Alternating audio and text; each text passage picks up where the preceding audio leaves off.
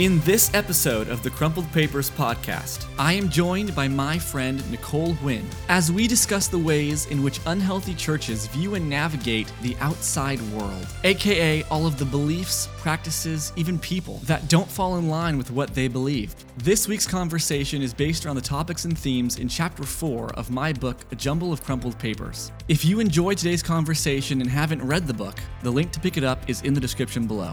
If you're a first time listener, I would encourage you to go back and listen to our intro episode, episode zero, to get brought up to speed on what this podcast is all about. But without further ado, enjoy the episode.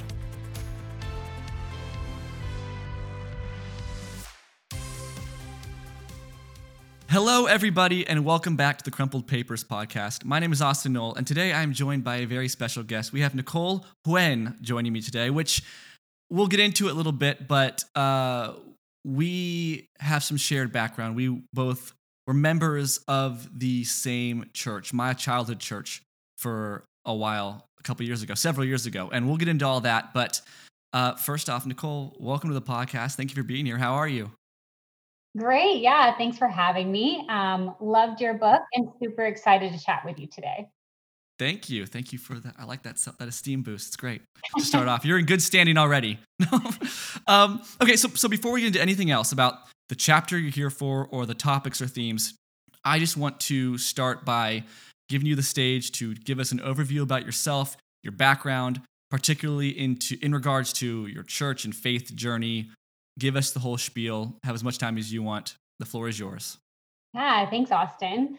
Um, yeah, my name's Nicole Huynh. Um, and I started kind of my faith journey, I would say, when I was uh, 24, uh, 23, 24. And I was definitely seeking and getting to that age where I knew I wanted to settle in on some kind of faith journey. My mother had set me up really well in that she actually taught me that I would decide what I believed about the universe in my life when I was ready which was the greatest gift my mother could have given me. Instead of pressuring me with any belief system, she told me to go figure out the truth for myself.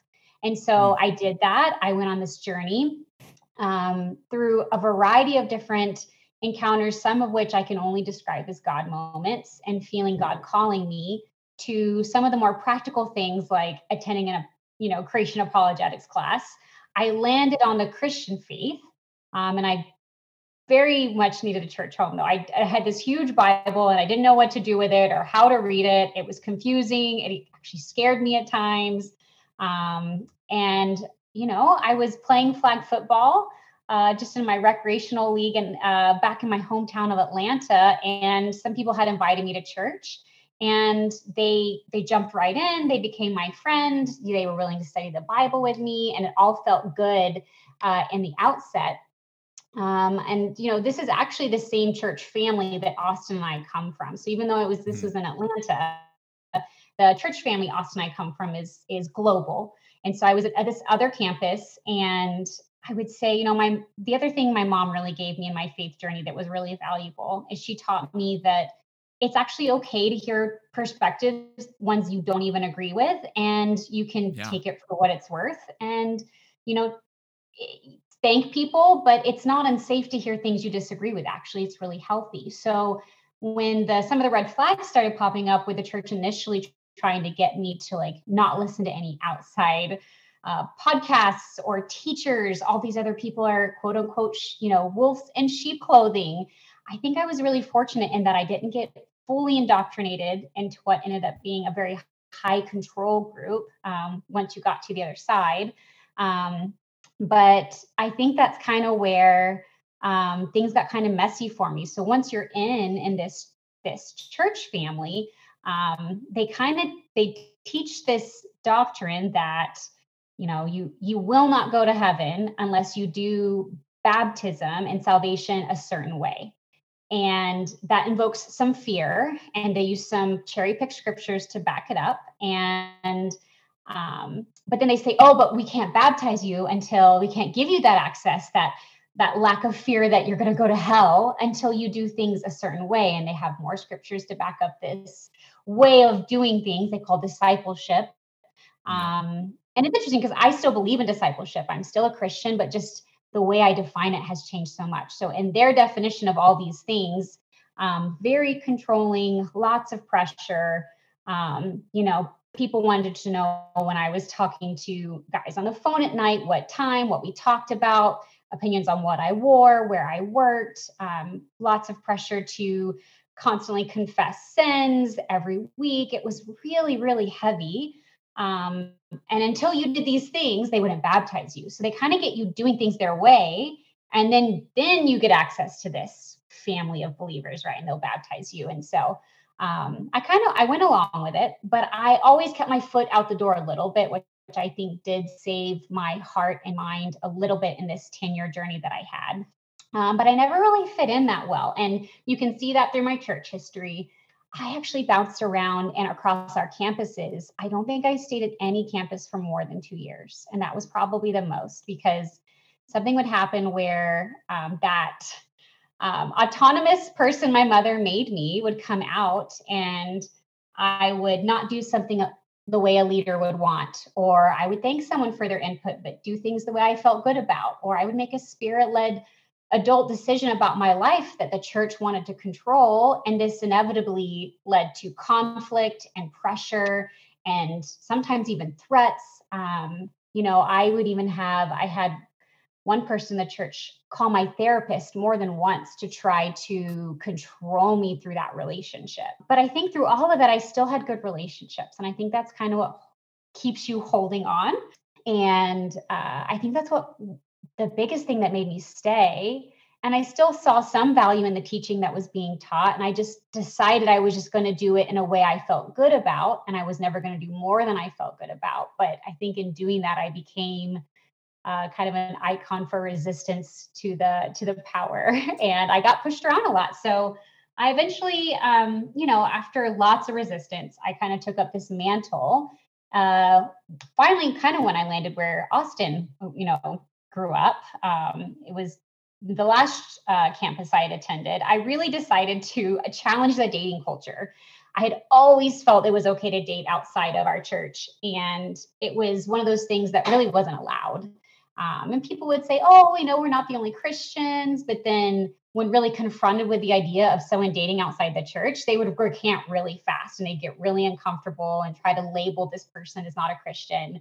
But I did the unthinkable and I um I uh, met my now husband on a Christian dating app, which by Uh-oh. our standards was like, whoo, uh, major rebellion. And so that's actually how I found my way out. Um, we can get to that story more in a little bit, but um, yeah, we were actually pressed, pushed out because um, he was not accepted as a Christian. And I had just finally decided that no one was going to manipulate me and or make a decision as big as marriage for me um, that that was between ultimately god and my now husband like and input was really important right we still wanted to include our village but me standing by that kind of got me pushed out and i landed in a really healthy church but definitely looking back probably similar to what austin's doing and going what have i gone through the last few years and um, really processing like what it's like to leave a high control group I knew it was a high control group when I left, but I think the longer I stay out, the more things like I realize that might have been unhealthy that led me to that place. So,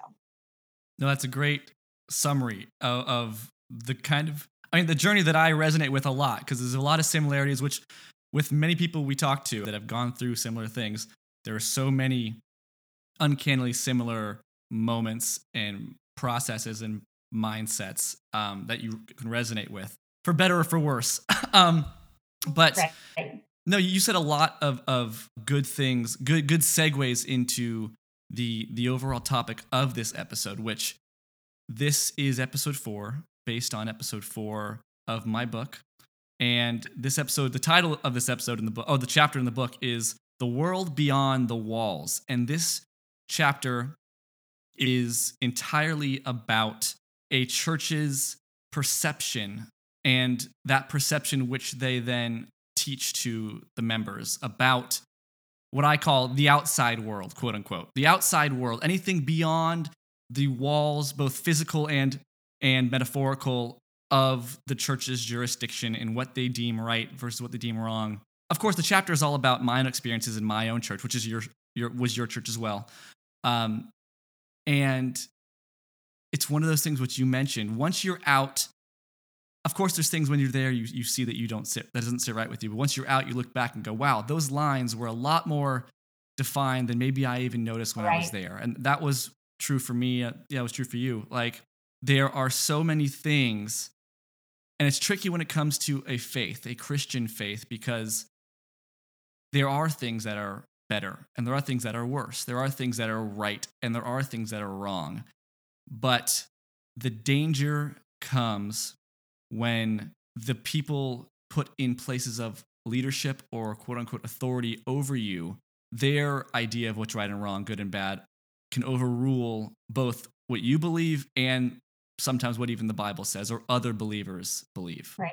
So that's kind of the foundation there set for this conversation. And I want to you've already kind of started to talk about this, but I wanted to, in, in terms of those specific ideas of the way a church navigates what is considered good, right, safe in terms of faith or one's well being, and what is considered bad, dangerous, a threat to one's faith. What has your experience been with those specific ideas? It's interesting because as I read your book um, and I got to this chapter, something that I found very interesting is that I, even though you grew up more as a child in the church up through teens and then like heading towards college, I actually mm-hmm. entered the church as a young single person going into like um, eventually my 30s. And your experiences almost identically mirrored mine. So there's this mm. mindset and methodology, even I would say a language around how the system works and sure. how the system controls and influences and i would even say at times manipulates and it it resonates across life stages because even though your book is targeted at a certain um, age demographic and you know upbringing in the church i felt that resonate deep within my soul as a young adult.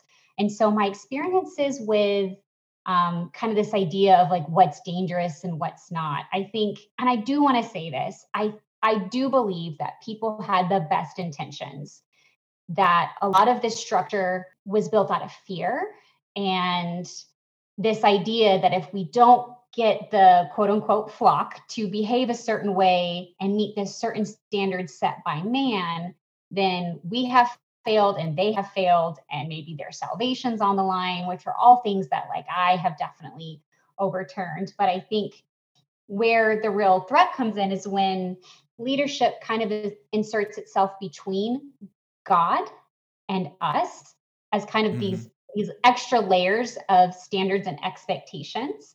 And so in terms of my experience, I think maybe the the first step towards unhealthy was when the church kind of decided they knew what was true. And if you enter any faith situation having an absolute in your hands, especially as a leader, then everything else around you, of course, seems dangerous. Right. Um, and so things that were seen, you know, considered dangerous in these cases were um, like the ultimate thing was really anyone outside the church, right? So they had defined Christian, or as they would say, disciple, um, basically as only people baptized by this church. And you can see this reflected. I'll give you an example. I actually spoke to a friend recently who um, I had no idea had encountered this you know, family of churches, I would say even a decade ago. Mm-hmm. Christian man, Christian woman dating in college, and the man meets, you know, this movement on campus. And as a already identifying Christian starts um, just studying the Bible with them, and they convince him he's not really saved, he's not really following Jesus because he's not following this mindset, and actually convince him to break up with his now wife, um, but girlfriend at the time, because she wasn't a Christian in their minds. And these are two like God fearing, loving people. Right. Um, yeah, they were just faithful people. They might not have agreed with everything the church said, but um, in doing that, like they nearly like wrecked his relationship with her, right? And so, I mean, he eventually kind of got he came to realize like, oh, this isn't healthy, and he separated, and they they got back together and all worked out. But I would say the ultimate danger is usually painted as really anything outside the church.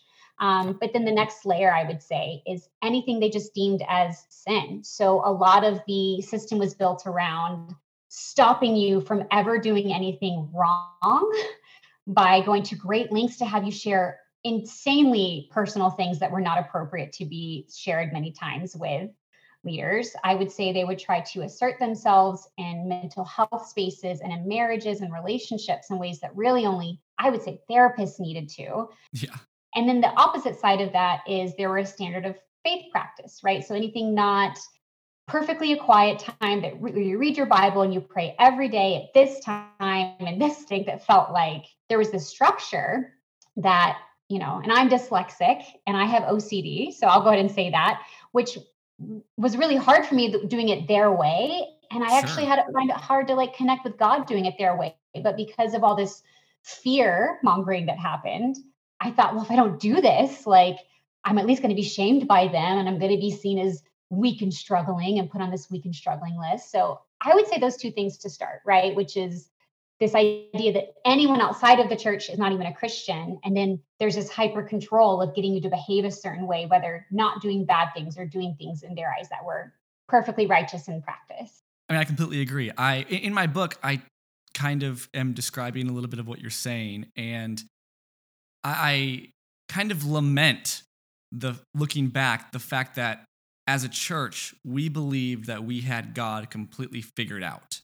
We believed that whatever code God was comprised of, we had figured out each number in the exact order and had the exact image and ideals and whatever else about him. So that meant that every idea, practice, ideology we held about that and the ways that we lived our lives in reference to that were correct.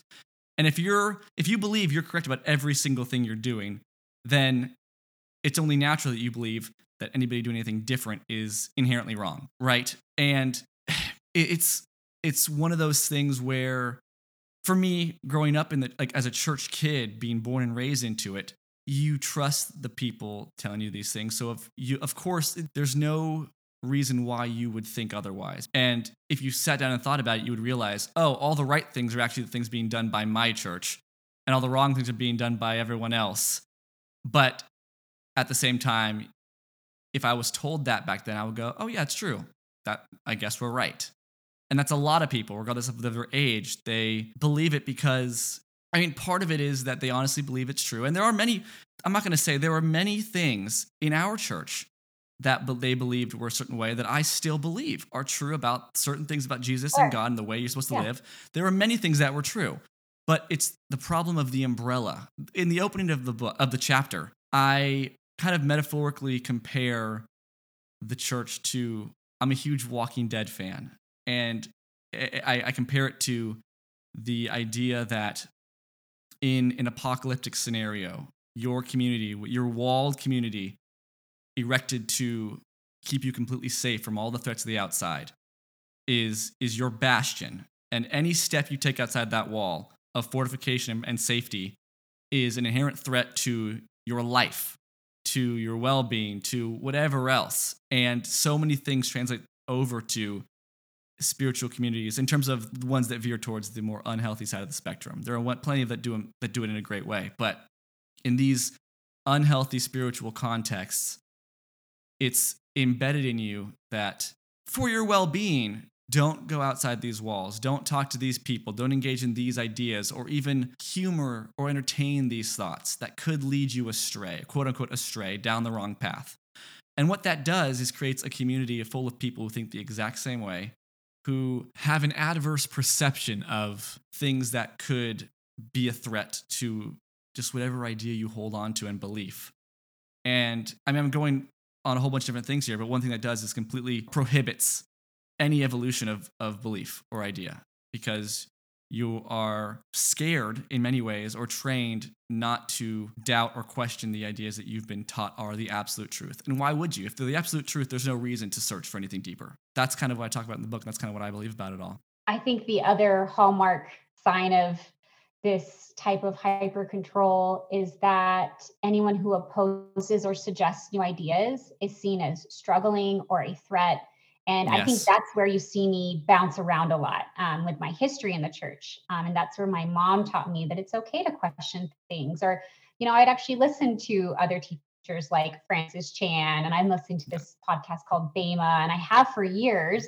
So, in bringing new ideas or respectfully challenging the status quo, um, that's actually where I ended up a target for getting in trouble a lot because I was challenging what they saw as the truth. And so I found myself constantly trying to toe the line of keeping everyone happy. And that's where I really look back and wish I would have maybe opened my eyes a little sooner or done things differently, right? I'm kind of in this phase of looking back, but um, there were times I knew something wasn't right and I just tried to keep the peace. And yeah. and that ended up, you know, only harming me in the long run. But yeah, it's it's tough. Yeah, and you and you talked about you brought up which which is the thing that I have experienced with not personally, but but uh kind of seeing certain friends and people that I know go through this. How your boyfriend at the time, husband now, was told he he wasn't a real Christian because he was just a Christian from somewhere that wasn't our church. He wasn't made a Christian in the mold that our church uh, wanted him to be made into. Right. And that happens a lot. And for people who haven't listened to earlier episodes, in our particular church organization, when you were wanting to become a Christian, you were led through a series of curated Bible studies, which gave you the, the basics of what we believed and what the Bible says about certain things. And then you're baptized and you become a disciple, which we kind of coined the phrase disciple, which is in the Bible, but to mean almost a, a, a, a superior style of Christian, which kind of was a way to elevate the Christians made in our church over any other Christian in terms of the things we believe, the way we live life, the practices we do are just a little bit better or more accurate or more faithful or whatever. And because of that, any, any person who came to our church who may already be a Christian or maybe a Christian for 30 years or 40 years anywhere else had to re relearn in quotes the Bible through our lens and get baptized into our system to become a disciple, not just a Christian. Oh, you're a Christian? Okay, but are you a disciple? I don't think so. Let's re-study because you're bound to have some things wrong. And we're going to tell you the exact right way to believe this scripture. This is who God is, et cetera, et cetera, et cetera. That's a dangerous slope for many reasons. Can you expand more about that when, when your boyfriend were okay, were you were you dating him before you came to our church or did you how did that whole process go and everything about that. I want to learn more about that. Yeah, sure. Um, and kind of leading into that story, I think something, Austin, I'm not sure if you ever noticed, but our church only grew from quote unquote new converts. There were yes. really no outside transfers. So the only way the church grew was new baptisms in terms of like new membership. Um, they didn't consider anyone that weren't literally wasn't baptized in our church a member. So uh, maybe an alarming factor is that the only ways the membership grew is through conversions and church should have yeah. christians coming and going if they're really embracing like the you know god's true open kingdom um, but yeah my now husband and i i did was not dating him actually i okay. dated i did things the church's way for a little bit and um, not even because i necessarily agreed with it but honestly it was way too much of a headache to try and you know push on the do status quo. Way.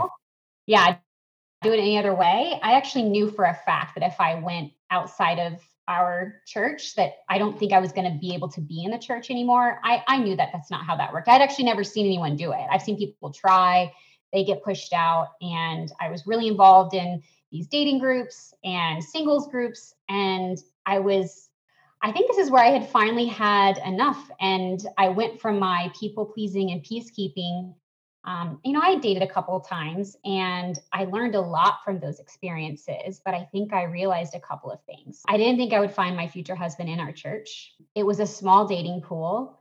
And, um, you know, looking to find a Christian husband is already a small dating pool to begin with. Um, you know, not the tiniest, right? But to find someone really aligned with your values. Um, but you make it even smaller, almost impossible when you narrow it down to just one type of church. And but the other side of the coin is I think I realized, Austin, I didn't actually want to marry someone with the mindset that came with our old church.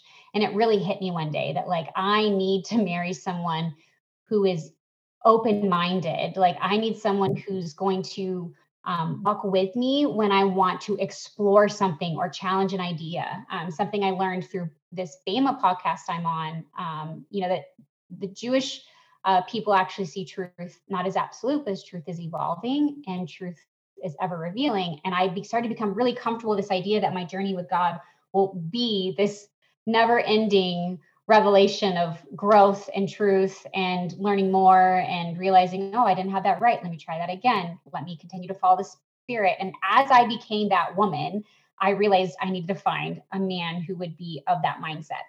So um, I consciously, while I was at the church that you and I went to, I started on a Christian dating app and I kind of publicly journaled my experience on our singles dating site. Um, there was mm. a closed Facebook group. It had about 5,000 people on it.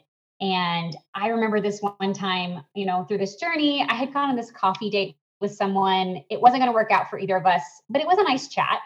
And sure. I shared a picture of the Getty where we went and just said, like, I just want everyone in this group to know I just went on a coffee date with a, you know, perfectly nice Christian man from outside of our church. And I just want to encourage everyone that it was healthy and it was safe. There was nothing sinful about it. Um, I tried to really break down some of the perceptions the church had sure. taught. And you know, I remember this. There were there was someone that actually wrote this almost dissertation about what a shame it was that I would make all these women struggle and what a horrid example I was setting that I'm leading women astray and I'm going to cause some of them to not go to heaven one day and I will have to stand before God and explain myself. I mean, this got really serious. Um, yeah. Another another person commented that uh, this is how women, you know, end up running away and getting knocked up and coming back with no man and a baby on their hip and like, oh man, this is how extreme yeah. got inside. Mm-hmm. And you know, I replied to that person. I'm going to be really honest. I said, you know, honestly, um, that's not how sex works, and I cannot get pregnant from going to coffee with a fully clothed, you know, single Christian man. That's just not that's not how that happens. Um, and so this is kind of what I was facing. And there were plenty of people on the thread that were just, they were celebrating. Finally, someone's doing it. Finally, like someone's paving the way. This is totally okay. But then, you know, leaders start catching wind of what I'm doing. I start yeah. getting phone calls from churches of people I don't even know. And I realize I'm a, a little bit, uh, I'm starting a little bit of a wave. And yeah. I have people from all over that site contacting me saying, you know, how are you talking to your leaders? I don't have permission to do this. And I started engaging on this journey where I was having to empower people that you don't need another adult's permission to make a life choice. Yeah. Like you really don't. If you are making a like it is perfectly healthy for you to make a spirit-led decision.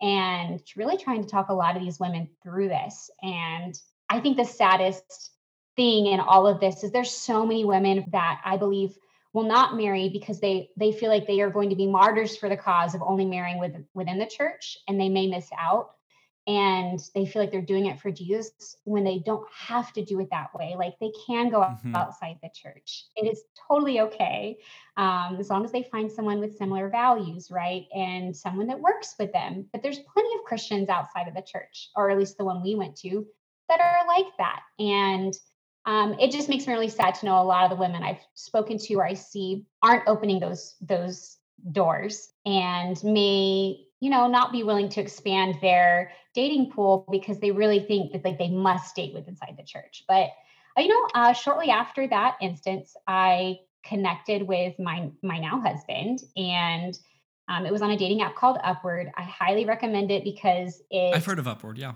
Yep, you can put your faith values right up there up front. And that's what I did. We matched. And so we started dating. And, you know, our church had this way of dating that was hyper controlled. You had to talk for oh, six months. Oh gosh. Yes. That's going to be a whole episode in a couple episodes. I have a whole chapter about some of that. yes. So I skipped all of that, by the way. So I decided I was going to just date like a normal adult. I didn't have Good like, for you. I, I, you know, I, I told people and he met people, but when we were ready to start dating, we didn't jump through any hoops. We just started dating. And yep. I decided to have this barbecue at my house because I wanted him to have a soft landing.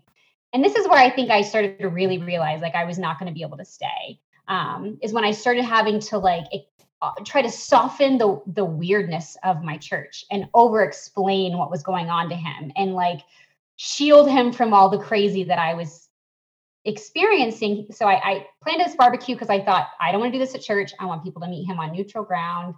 And me 50, 60 people came over and he pulled me aside and was like, Hey, there's this guy that just pulled me aside and said, Hey, uh, we don't really let our sisters date men from outside the church. So you should consider yourself lucky. And he was like, What is he talking about, Nicole? You know, and I got text messages, people just really ashamed of my decision, saying they've never seen people do this successfully and righteously. And, you know, I challenged these people. I said, You've never met him. You are prejudging him based on his, like, he was saved and baptized. You've never heard his story, but it is absolutely beautiful. He was baptized yeah. at a worship conference. Like, I love this man so much, and he loves God so much. And wow, like it just makes me really sad that you're judging him on the basis that like he just is not a member of your church. So that's where the resistance started. And uh, you know, we continued. We let everyone know kind of our intentions. When we realized we wanted to get married, we were very open with our friends um, especially those in our small groups. And, you know, we tried to do things in a way that was kosher with the church, but still not outside of, you know, what we felt comfortable with. And then we sure. actually at some point decided to get married. And this is where it kind of blew up. You know, I think people were almost tolerating us. I don't know if that makes sense. Sure. But it wasn't serious to them until maybe we decided to get married. Right. And, you know, when that happened, um, you know, I had some really rough phone calls and I actually had a small group leader raise their voice at me. What was I thinking? I had not asked them. And it was confusing because I'm like, we did talk to you about this. We've talked about this like four or five times. What do you mean we didn't talk to you? And yeah. they were like, no, you didn't ask. And what it really came down to is they were not involved in the final decision making of us to get married. And I'm like, of course not. Like, you can't decide whether or not it's time for me to get married because if I end up in a our marriage ends up rough, like I can resent you for it. Or if I don't move forward, I can right. resent you for that too. Like my husband and I have to, or my boyfriend and I have to make that decision on our own between us and God. Obviously, I value the input of my family and friends and I'm going to involve them. But ultimately, we were kind of told that like we were not going to be given any shepherding or guidance, like premarital was taken off the table. And this was a way of like, I had a friend describe this to me. It's kind of like saying, like, well, you can eat in the same lunchroom, but you can't sit at our lunch table. Um, yeah. And right. when I say I was pushed out, people like, well, no one kicked you out. It's like, well, when you withdraw like premarital support and guidance and typical like just family support from a church, like you're, I, I actually think it's really healthy to have like family resources in a church and community. Yeah. And so we were going to have to go somewhere that provided those things to us in a really healthy way. So we did end up um, when all those things were withdrawn, we we left, and honestly, it was at such a sensitive time. Um, you know, we were newly engaged now, had no church home, and Austin. I think I don't know if you allude to this in your book or not, but like when you leave our church, you are shunned. You are yes. no longer one's friend. You are a fall away. So I was nobody leaves your church on good circumstances, even if they yeah. do. Correct. Right. Yeah. So, like, I was going into what should have been the happiest time of my life, grieving friendships and just thinking, like, I thought it would be different for me. Yeah. I thought you would have trusted me. I thought you would still love me. And there's a few friends that obviously did. And no matter what, they're going to love me. And many of those people were in my wedding. Um, but like the most heartbreaking thing for me was like my bridal shower, which was like painfully absent of friends that I thought would be there. And then my wedding was actually painfully absent. Like I cut my yeah. list hugely after all that. And but I, I I'm also okay with it because I realized who my real friends were and who really loves me and was have been able to move forward from there and start at a healthy church with my husband and this young marrieds group we have that we love. We're healing all of the hurt.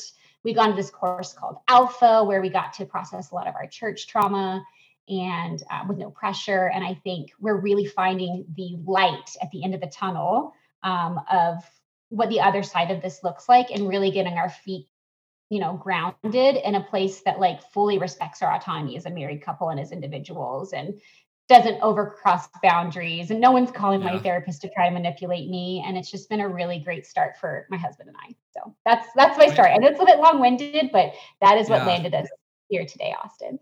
I mean, you said so many, so many things I, I had thoughts on. There's so many good things you said. Um, my first thing as you were talking was in my head. I don't know why, but my mind went to Monsters Inc. And uh, the I feel like so many things you were describing. I was like, man, this just feels like the church, or at least unhealthy churches. I think that's a good distinction to make. Unhealthy churches can tend to treat anything outside, anything of the outside, ideas, beliefs, people, as the people in Monsters Inc., the monsters treated that sock on the worker when he came in through the door. The 2319, it was this lockdown because this piece, this contaminated piece outside their world came in and it was a threat to everybody for whatever reason.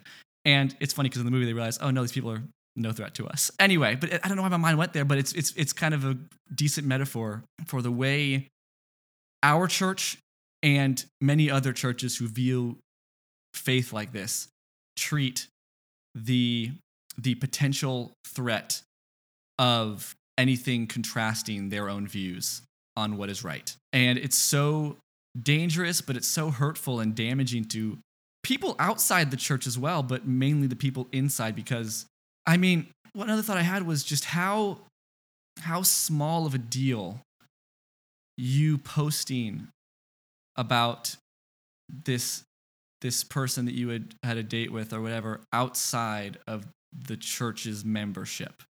How small of a deal that is, and how big of a deal a problem became because people were so threatened by it. And it's if it's coming from leadership, in my experience, it's they're threatened of the ideas um, imposing themselves on other members. Right. Yeah. And if, it, if, it, if it's from the membership, it's a fear of how the leadership will respond to them interacting with those ideas. And it's all fear, either way. It's a, it's a fear of a loss of control on one side. In the worst case scenarios, there are people with good intentions that are just have been taught this is the way things work, which I totally understand. And then membership wise, people have been taught their entire lives that this bubble is the way that life works. And I, I believe, you know, God has a curated plan for each of our lives to lead us closer to Absolutely. Him and whatever. But for the people that may not find and understand or be exposed to the underbelly of this this systematic ideology there's going to be a lot of years or a lot of time spent so fearful of stepping any toe outside the predisposed lines that you are allowed to walk.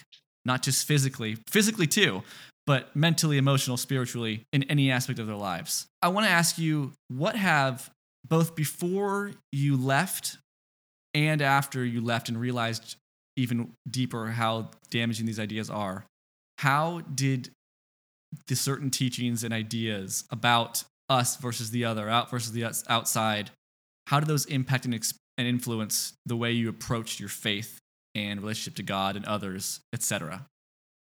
Yeah, and I think uh, it's a great question, and I feel like I guess I just want to say first that like imagine being my husband and knowing that no one thinks you're a Christian and everyone thinks you're a threat to, to someone um, and how that must have felt. I think for me, what it took to snap was I think when it was happening to me personally, it was never enough to leave. But like I love and respect my husband's walk so much. I adore his faith and I love him so much as a person that it took me loving someone so intensely to to say like oh this is not going to happen yeah. to someone else and then, okay we are it is time to change and i'm going to be as vocal as it takes as respectfully as i can um, even if it means losing all of you because my husband is worth more than any amounts of friendships i have like I, if i had to choose you know between that community i had and having lots of these friends and just him i would choose him any day um, yeah. i think that I always had this tension between the church culture and the outside world that I tried to hold. I think that's where my people pleasing nature came in.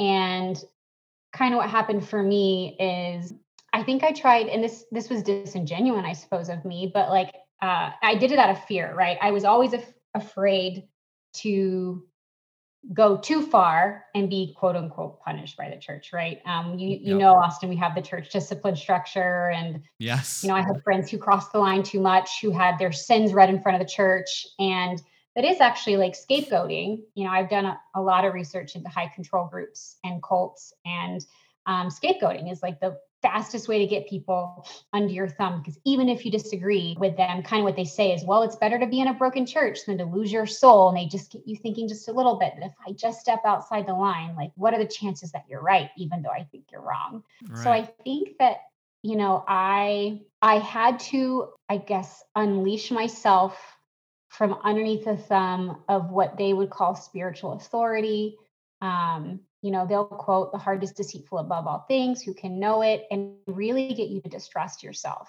And i think what i had to really let go of is that i yes i need to test things in my heart because my emotions can sometimes be leading when i think sure. you know if i'm not paying yeah. enough attention. And i've really learned to test what i would say spirits right? Like i have to ask myself if i'm being led a certain way like is this aligned with god's character? Like do i see this in scripture or am I just wanting to hear what I'm hearing? Yeah. But I think the ultimate thing I had to let go of in that methodology because I never really bought into to, to, to a lot of it. I think I more or less just functioned under it, but I had to finally get to a place where I said, I can trust myself as a daughter of God with just my relationship with God. Like if I just had God and the Bible, what would I do here? If this church didn't exist and I just had yeah. to rely on the Holy Spirit and my best effort and maybe a couple of people around me, like what would this look like? And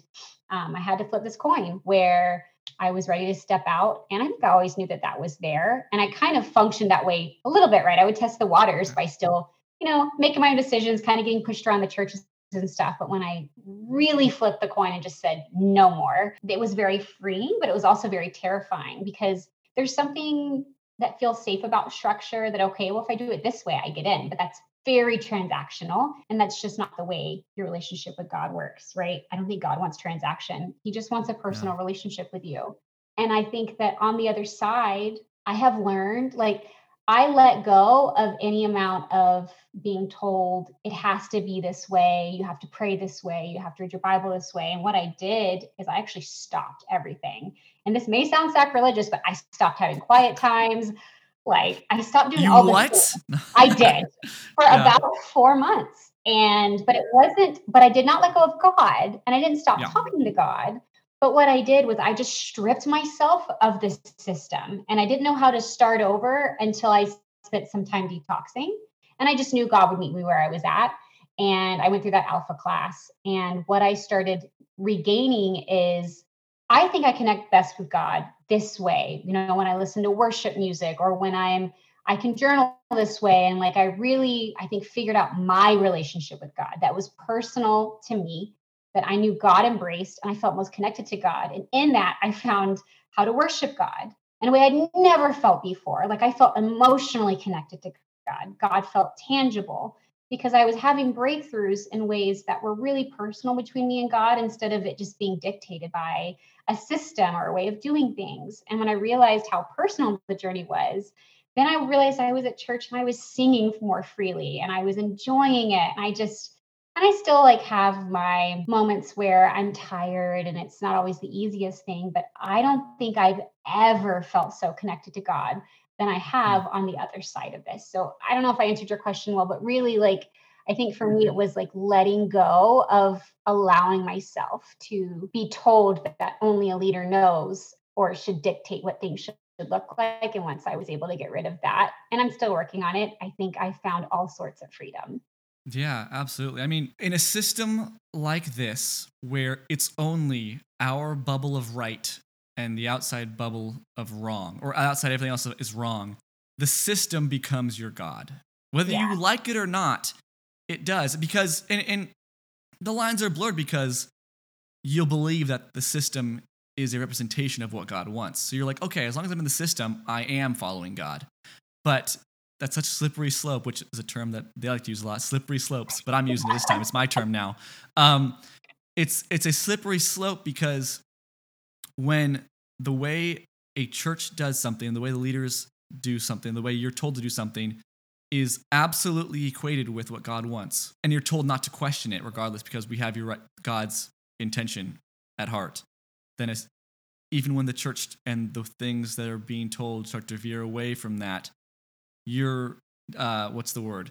Disincentivized from questioning whether that is God or not. So you'll end up down the road all the way over here when God is all the way on the other side of the spectrum, but yet you still full heartedly believe that you are where God is and you're doing what God wants, even though the system has been the the conductor of the train now. And God is over here saying, Hey, I mean, God's still with you, but you're not going the way He would want you to go, or do the things He would want you to go, or know the things about Him that He wishes you would, and the authenticity of that. And it takes out a lot of the the personal aspect of you're talking about this authenticity and naturalness of a relationship with God and how you kind of discovered that more as you kind of stepped out of that systematic thought process.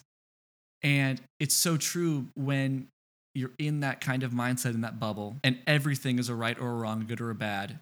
You almost don't need God because you're told exactly how to live, exactly what to believe, exactly what to do or what not to do, what lines to stay, what boundaries to stay in between, what lines not to cross. And it can kind of, even though most of the time the things that are in those lines are completely off the mark, there's a safety that comes with believing, okay, if I just follow these things and I'm being told to follow, I'll be good with God. I'll be good with salvation. I'll be good with faith. I'm okay. But then the whole time you've, you've realized, I haven't actually asked God because I've been dissuaded from asking God about what he believes, what I believe about a certain thing. Because if I ask God to lead me in this and he leads me away other than the way the church is telling me to go, I'm going to be told I'm wrong anyway.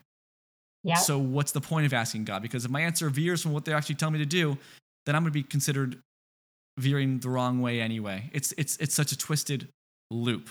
And stepping out of that for me too, you discover, man, there's so much more freedom because the boundary lines there are still, I guess, boundary lines with certain things because it just is, but but it's not do this and you're good, do this and you're bad, do this, whatever, don't do this. It's here I am. God saying, Here I am. Here's me. Enjoy. I'll lead you this way. Just talk to me. I'll lead you this way. Learn about this stuff, experience this stuff, and the world is yours. And it's so, the horizons are open so much more. And that is where you will find a deeper, more authentic faith that is where you will find more confidence in yourself and in Christ and in all this stuff. That's where the excitement and the enjoyment of life comes, not from this list of lines not to cross, ideas not to question, things not to do, et cetera, et cetera, et cetera. But those points you brought up really had me thinking about that stuff, and that was really good. So, as a follow up to that question, I want to ask you this. On the reverse side of all those teachings and ideologies that weren't good, how has your changing perspective on the outside world altered or influenced how you then viewed or approached your faith with God or relationship? Yeah, I think that I think the thing that stood out to me while you were talking is and this was this to me is the scariest part of the conversation we are having, which is all the friends I've had that have just completely walked away from God because God got so distorted in the system and I think you even said it right when you said like the church become or the system becomes almost God. If you follow this system and pledge your life to it, thinking this is the way, and then you unpack it and realize it's nowhere near where I was supposed to be, and a lot of this stuff is unhealthy and we're off the mark, then your understanding of God may also be off the mark. And you know, I feel like I was protected in that I was able to step away, but I separated God from the the sins of people and the flaws of people um, and preserve my relationship with God and just restart it. But so many people I love have said, I don't want anything to do with it anymore. I want, like, I have been so hurt by this system. I have been so harmed. I do not see any good on the other side. And, you know, I'm trying to stick with my friends and just, you know, encourage them of what I have seen healthy on the other side. Like my my husband and I go to a new church and um you know, we're in this message series right now that is just really calling us to um, just love unconditionally because the modern church does such a, a, a horrible job at prejudging people before they're in. Like, well, you're yeah. in this, this, and this sin. And there's this kind of, yeah, this prejudgment of people coming in the church doors And they're like, no, no, no, no. We just start with love. And if someone falls in love with Jesus so much, it's then that they look at their life and say, like, oh, do I want to change some things? Like right. Jesus's way is healthy. The boundaries Jesus gives in life, those are actually, I can see the good in those, but that that thought process usually should come if it's coming from the heart after someone falls in love with Jesus. And how can anyone fall in love with Jesus if there's a, this prejudgment of like, well, you're not good enough and you're dressed the wrong way and your lifestyle, this or that. Like if you're going into an environment prejudged, like I just feel like you're off. Yeah, you're not going to be super into this idea of religion or Jesus. So, yeah. um, on the other side, yeah, I just think that I'm just really focusing on loving like Jesus, like never watering down the gospel, right? Um, and I would say the other thing is, and we just had a sermon on this at my my new church, which is so many churches make secondary issues primary issues and that's mm. where we get into all these debates um, and you know the, the the primary issue there's only one which is the gospel of jesus it is the message of love and it is the relationships that it is extended the sacrifice that was made um, and the invitation to have a relationship. And it stops there. Um, we can debate about all kind of things but when we make those secondary things primary we get distracted we hurt people. And those are things that are good to talk about but i think i'm just really focusing on loving god and loving others. the two greatest commands um, and i'm going to let the rest follow i'm going to trust jesus with the rest god with the rest and really just focus on love in a way that you know i just i think right now i really want to make sure i'm the safest place someone can go to if they're in pursuit of faith or even not right like i just want to be a yeah. safe person for people and show that love. And I know that's good enough. Um, and when they want to talk about it, we can talk about it. Um, so I don't know if that answers your question, but. I no, that's great. I mean, the whole thing about secondary issues becoming primary. Later on in the chapter, I, I kind of close by talking about how we spend so much time acting and speaking and doing through the perspective and mind and belief that the church and its foundation, its influence is in constant danger and in constant threat of being compromised, or people are in, in threat of falling away and going to hell and all this stuff constantly. And because of that, all the stuff that comes out of that and the way we navigate our lives and navigate others' lives comes from one step the wrong way leads to 100 people losing salvation. You know, that's extreme, but it's it's not that far off the mark from what people believe. And yeah. when you believe that the church is in danger, that salvation is in danger on either a, a, personal individual scale or a mass scale. All of these secondary issues in your own life or others' lives become primary because any of these can be the inciting thing that causes the downfall of the church or the downfall of your personal faith or the the the estrangement of God or what all these things. And the freedom from that comes when when you realize God's true nature is so much more powerful and his sanction over that and over people and over church and over the good things and over whatever. It's so much stronger than we give him credit for. We think it's this flimsy thing. We believe that our the way we navigate a certain thing, the way we the the clothes that we wear on a Sunday or the um the way we word that certain sentence has the power to disrupt the navigation of God's will for someone's life or the church, like, do we really give ourselves that much credit? But when we realize, when we're given the freedom to really seek and find God's true nature and thus his true strength and hold over the things that he wants to be held in good standing and the way he wants us as individuals to be led forward, we are alleviated of so much pressure that we can somehow lead so much of that off the path. And that makes us not have to worry about these secondary issues. If some secondary issue becomes pertinent and we believe we're being called to challenge or question the way we're viewing that, then great, because that's led by love, led by Jesus. And okay, great. I'll I'll I'll take a look at that. Maybe there's a way I want to or uh, even other cases, my friend, I'm being told maybe maybe I should offer just, hey, maybe this is not the best way to do this. But if you're being led somewhere else, okay, that's fine you doing that will not send you to hell. It will not implode the church. You know, a lot of this wording to say that that pressure is not there. It doesn't need to be there because the church is not in danger. We're not in danger. God, God is not in danger of anything. God right. is not in danger and no one has the power to to threaten him. and we're if you're in God, then we're fine. We're good. And I think that perspective alleviates so much. I love it. I have one more question for you. Okay. one more question. Yeah. So this is a, a question I ask every guest.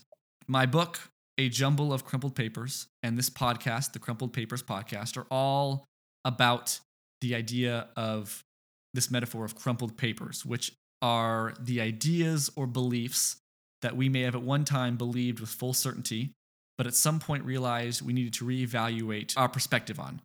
So I want to ask you what is one or a few of the biggest or most important crumpled papers of your own that you've had to unlearn or gain a new perspective on? Yeah, I think the biggest one, and this is one I don't even think I've scratched the surface on yet, which is because I was raised spiritually in a fear and guilt driven environment. That is the first place my mind goes in most circumstances. And it's not even just in my relationship with God, it's in my, it shows up in my marriage, it shows up my friendships, my relationship with my mom, but primarily my relationship with God. And it's painful because I'm not getting to enjoy sometimes the freedom in Christ um, and really enjoy His grace and being led by the Spirit because I will become crippled by fear and anxiety. And I'll have that whisper in my head of my old church. Um, I mean, I, it, it, it really does sometimes sound like if you do that, you're going to hell you know or if you if you can't fix that you're going to hell. Like it's and that's so not true but like i think just all the repeated like the constantly sit down what we call discipling where like i was constantly having to confess what was bad in my heart and what i was doing wrong and like all the digging that was done into my heart even trying to find things that weren't there and the fear mm-hmm. of god the, the unhealthy fear of god right? Um that god's almost this like what i call the gotcha god like He's just yeah. waiting for me to screw up. Like, gotcha, like, ha, gotcha now. Um, that is, I think that's going to be a multi year journey. And I think I will be crumbling up that paper and throwing it away probably every day for a while. And I have the incredible support of my husband to remind me of God's grace. I've got friends to remind me. Um, and I think that's where the healing really becomes tangible is when someone is gracious with me as a person. I can experience that on earth um, like it is in heaven and it's helping heal me but i think that is one that i am on this long journey of and really trying to lean into the love and grace um, and perfection and just warm father-like relationship i have with god um, and i'm working on it. It's, it's a it's a work in progress.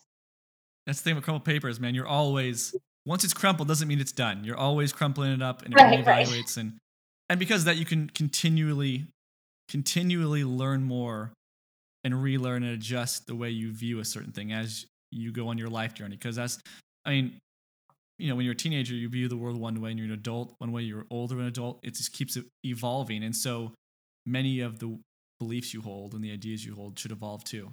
Um, and that's the healthiest way to go about it, because God leads you deeper and deeper on whatever individual idea or perspective that you view the world through a lens, um, which is can be daunting at sometimes, but also exciting. So that's all I got. Is there anything else you want to say, or are you are you good?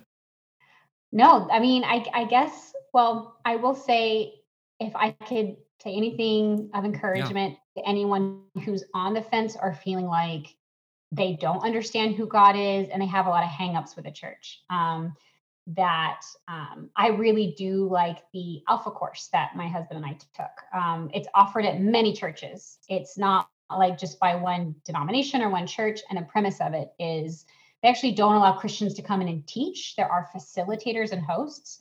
But the idea is to get all your issues with certain things on the table um, so that you can eventually, if you want, then pursue an open and free relationship with God and, and learn more. But people, I think the idea that like modern, the modern church, um, you know, has sometimes, I think, caused so much either church hurt or childhood trauma, all of that, sometimes that has to get dealt with. Like you can put on the table how the Holy Spirit's been used against you in a, or if there's been like an evangelical Christianity where there's been, you know, too much manipulation, or if you're, you know, from other walks of faith and you have that like guilt. I have friends talk a lot about Catholic guilt, right? Like whatever it is that like, and those denominations are all really good, but churches within those denominations can cause hurt. And if you need to work through any of that stuff, any of your church hurt, I think finding a course where it's not like Christians teaching you what you are wrong about and you're right about and just allowing you to process your pain, it was like the best thing I could have done for my walk with God.